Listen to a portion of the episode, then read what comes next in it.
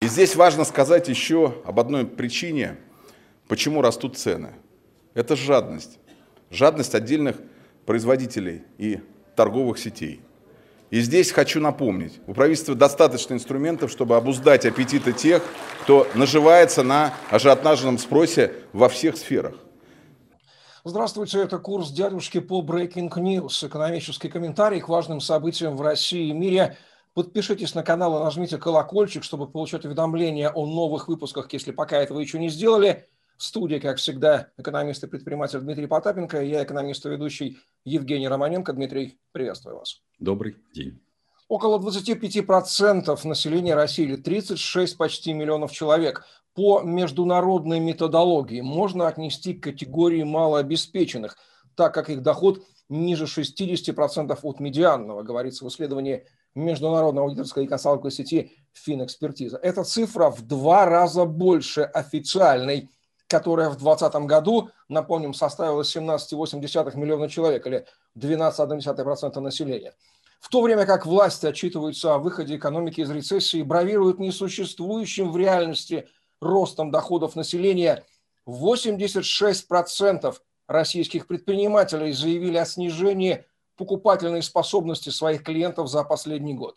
84% из них назвали экономическую ситуацию в стране тормозом, цитата, для ведения бизнеса. 60% бизнесменов заявили о падении прибыли, 57% о снижении выручки, 43% пожаловались на уменьшение частоты покупок и количества клиентов, 38% заметили, как ужимается средний чек.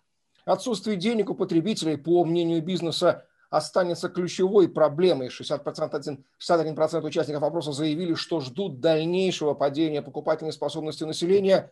По итогам прошлого года, напомню, реальные располагаемые доходы россиян просили на 3%, в первом квартале 2021 года снизились еще на 3,6%, средняя по стране зарплата в долларовом выражении откатилась на уровне 2009 года – при этом половина страны, согласно Росстату, имеет доходы ниже 27 тысяч рублей в месяц.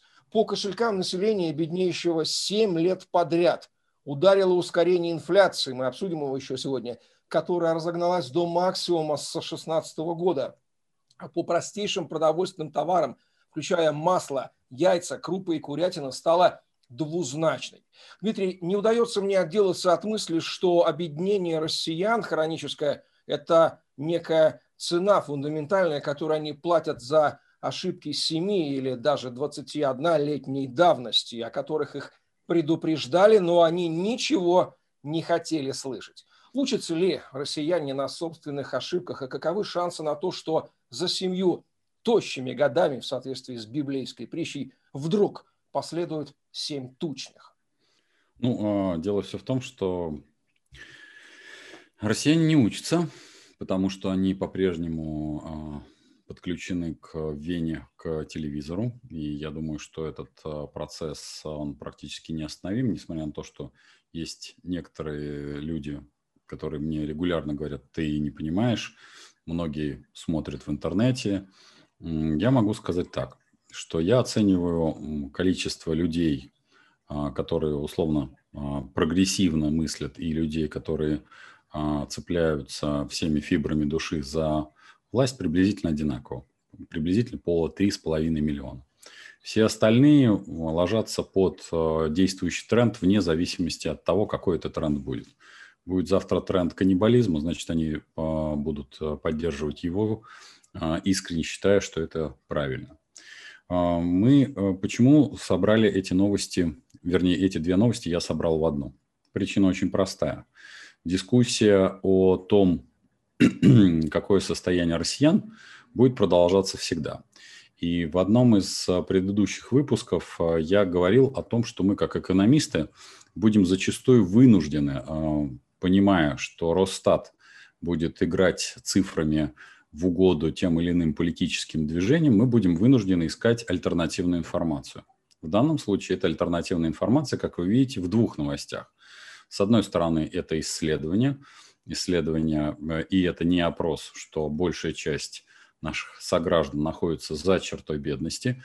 а если мы, по сути дела, говорим о двукратном росте относительно сегодняшнего дня, то мы выйдем на цифру порядка 40 миллионов, о которых я э, там в разных своих программах говорил, что я оцениваю цифру э, бедности в районе 32-36 миллионов. Ну, вот финэкспертиза посчитала, что это порядка 40. Я думаю, что где-то посередине, наверное, истина ищется.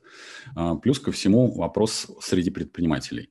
Предприниматели сейчас испытывают беспрецедентное давление, причем это беспрецедентное давление нет не со стороны власти, а со стороны отсутствия денег у клиентов. Поэтому нам сейчас а, предстоит а, прожить непростое лето, когда, в общем, россиянин будет а, продолжать адаптироваться к ухудшающимся условиям. К ним же будет а, продолжать адаптироваться частное предпринимательство, и, соответственно, оно будет сокращать свое присутствие на, в экономическом поле. Что означает сокращать присутствие? Это означает, что оно будет банкротиться.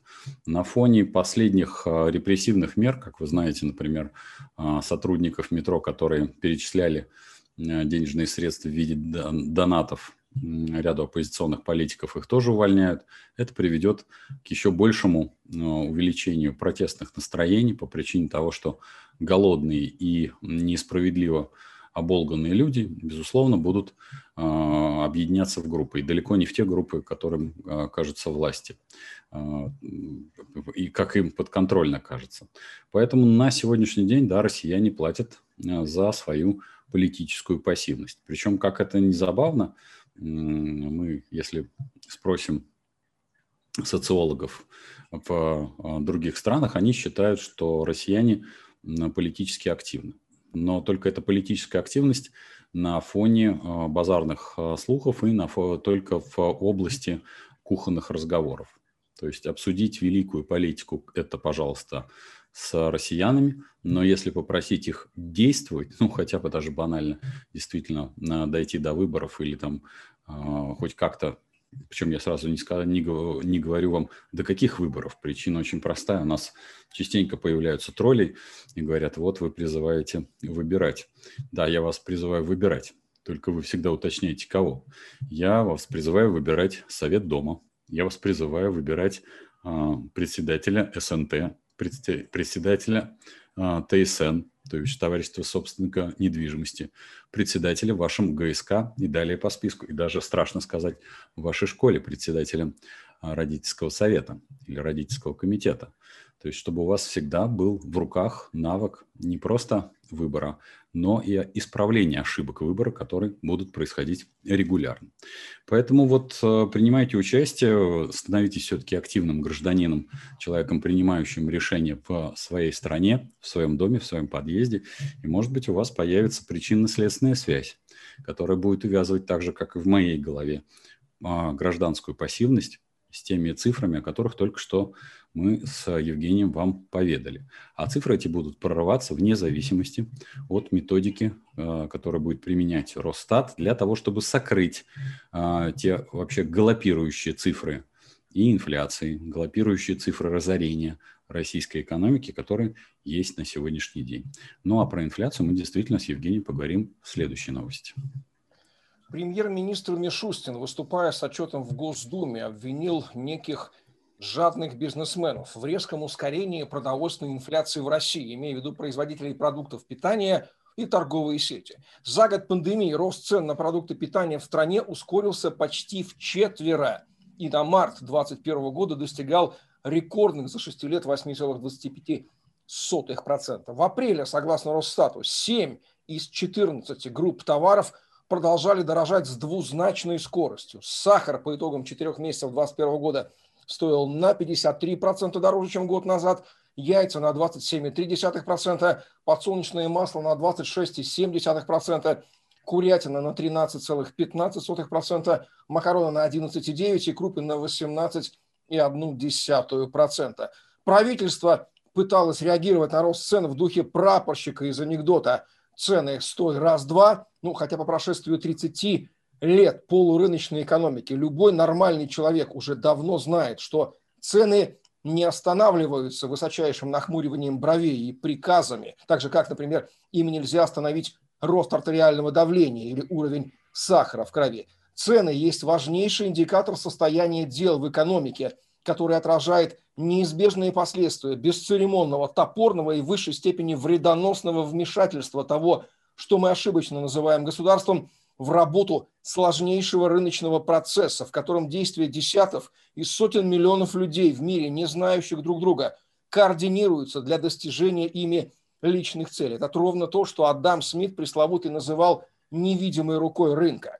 Пытаясь контролировать инфляцию командно-административными методами, высшее руководство России оказалось в ловушке советского политбюро конца 80-х годов прошлого века, которое так и не решилось отпустить розничные цены, пытаясь сохранить карточный домик стабильности. Итог в России, как предупреждала еще в январе счетная палата, будет таким же, как в СССР, в который множество россиян мечтает вернуться. Пустые полки и дефицит.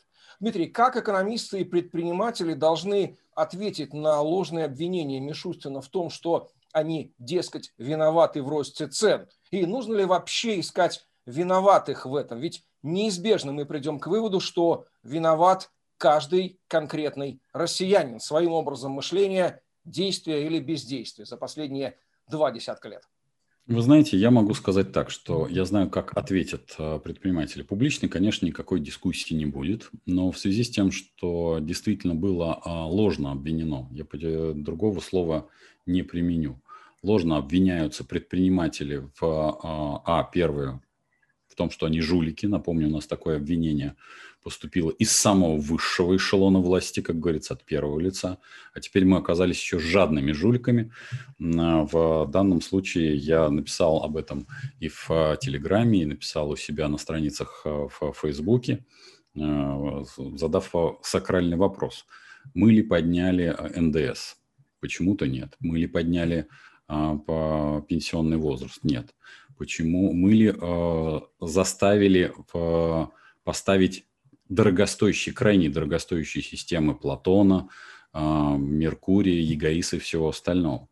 И да, куда, из какого кармана были вынуты все эти деньги. Так вот, все эти электронные а, удавки и так называемые контрольно-ревизионные а, фишки не привели к тому эффекту, а именно к увеличению собираемости налогов. Или самое главное, не привели к улучшению благосостояния гражданина.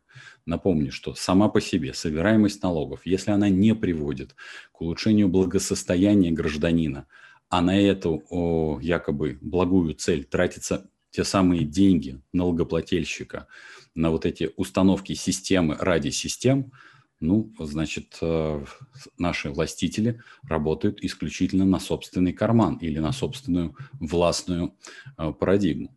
Ну, самый простой пример – это, конечно, установка камер. Я сейчас перекину такой физический образ для обычного физического гражданина. От того, что стало больше камер, улучшилась ли безопасность наших граждан? Нет, не улучшилась. А, от того, что появились платные парковки, улучшились ли состояние наших дорог? Нет, не улучшилось. От того, что внедрились Платоны, Егоисы, Меркурий, улучшилось ли благосостояние наших граждан, а самое главное, снизились ли цены? Нет.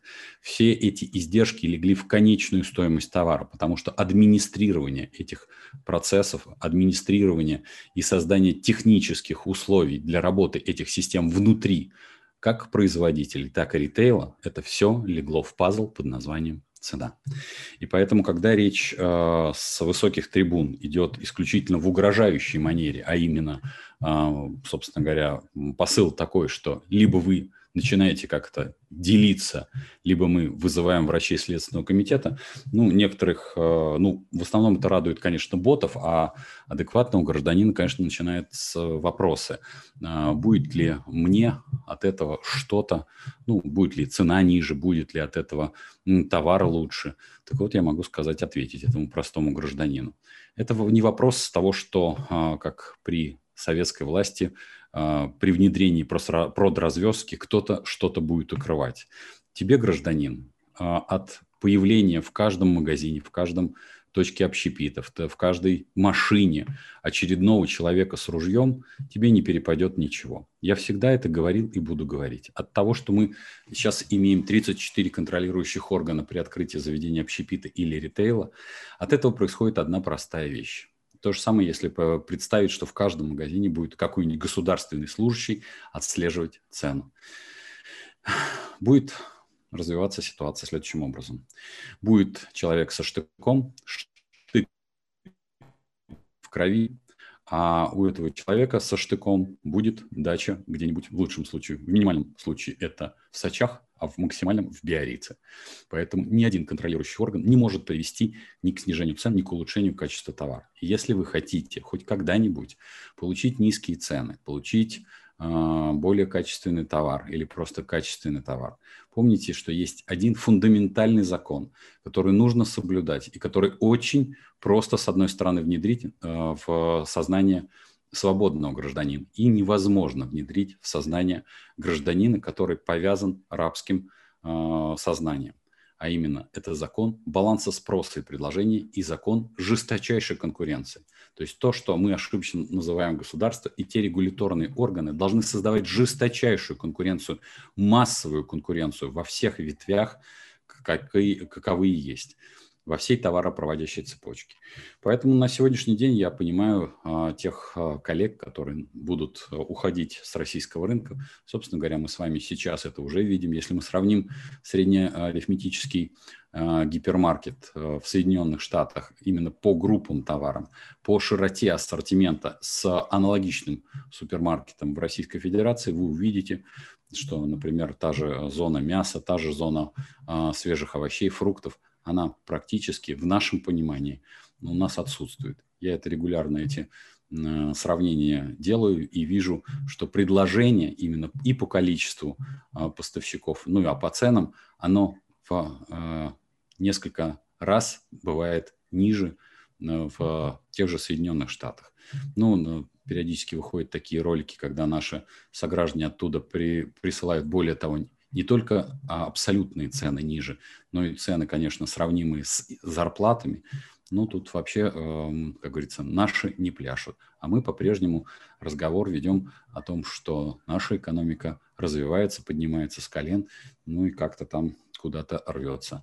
Рвется-то она, рвется, но боюсь, что она рвется как презерватив, но не более того.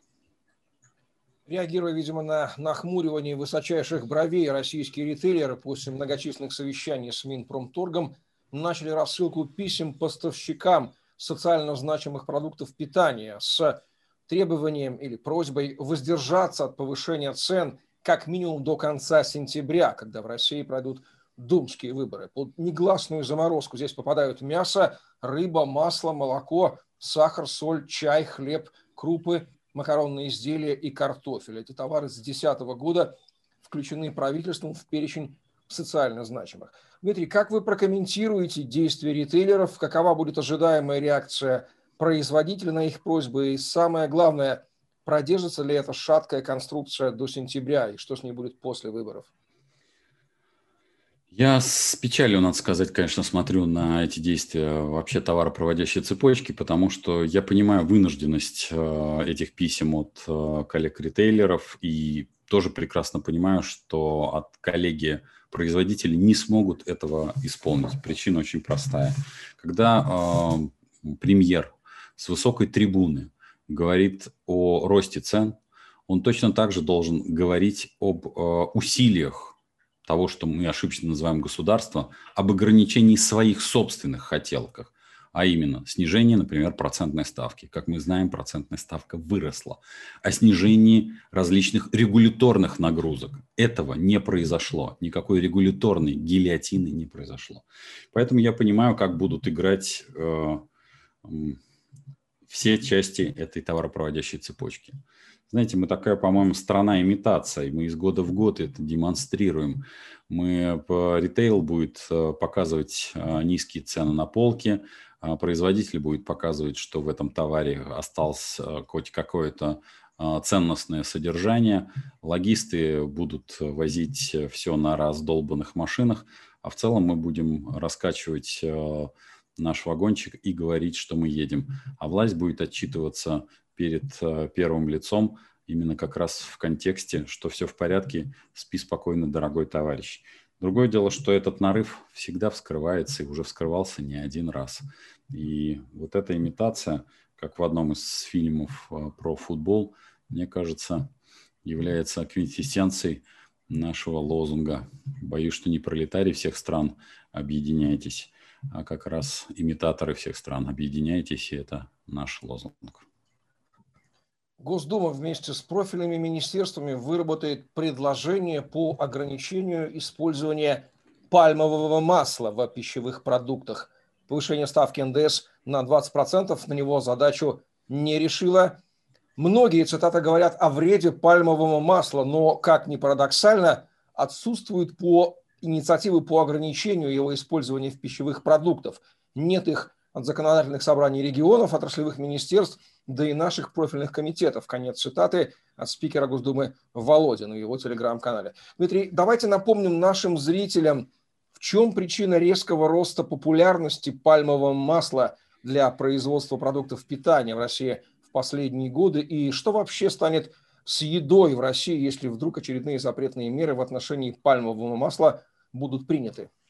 Ну, давайте начнем а, с а, банального. Значит, не существует а, как это, абсолютно полезных и абсолютно бесполезных продуктов. Просто я не люблю, когда начинается все мазаться либо черной, либо белой краской. Итак, касаемо пальмового масла. Проблема заключается в том, что есть, э, условно говоря, техническое пальмовое масло, а есть пищевое пальмовое масло.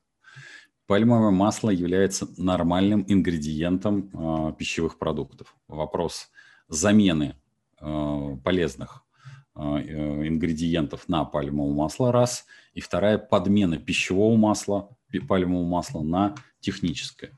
Так вот, в, в связи с тем, что ограничивается некая верхняя планка и говорится, что вы, товарищ производитель, не имеете права э, продавать свой товар дороже некой цены там, условный там 100 рублей, то производитель, как, э, в общем-то, припертый к стенке, вынужден изменять технологию. И технология это идет по следующим, э, проходит следующие шаги. Первый шаг – это замена полезных ингредиентов на пальмовое масло.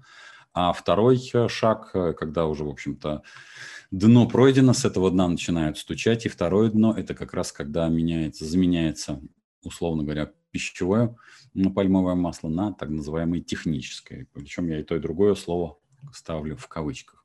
Поэтому источник а, происхождения и появления этого продукта в наших конечных а, ингредиентах или в конечном продукте, который мы с вами покупаем, на самом деле очень просто. Это нищета, а не э, изуверство технологов или изуверство производителей. Производители приперты к стенке нищетой наших сограждан. Ритейлеры приперты к стенке нищетой наших сограждан. Логисты приперты к стенке нищетой наших сограждан. А эта нищета создана исключительно тем, что мы ошибочно называем государство, потому что абсолютно невообразимые аппетиты, которые не ограничиваются абсолютно ничем, приводят к тому, что у гражданина становится все меньше и меньше денег. Примерно очень верно сказал, что у них огромное количество инструментариев заставить а, всю эту товаропроводящую цепочку что-то ограничить. Хочется задать встречный вопрос. А какое количество механизмов работающих быстро и безболезненно, у обычного гражданина, чтобы ограничить абсолютно взорвавшихся чинуш с точки зрения повышения издержек в своем кошельке. Приведите мне хотя бы с десяток этих механизмов, которые можно включить в течение ближайших суток. А, так скажем, выезжающие врачи а, Генеральной прокуратуры и Следственного комитета, они могут выехать в течение пяти минут и заставить любого так называемого предпринимателя от самого крупного, самого известного до самого мелкого, да просто переписать бизнес на нужных людей и снизить цены даже в минус. Ну, правда, потом предпринимателю придется лезть в петлю. Кстати, такое происходило в 2008 году, и об этих случаях почему-то все очень и очень быстро забыли. А вот нет ни одного практически действующего механизма заставить ограничить государство, так называемое государство, в своих собственных хотелках. оно безгранично, как, в общем-то, и бандиты 90-х. Так может мы, говоря про 90-е, точнее наши власти, говоря про 90-е, говорят сами о себе –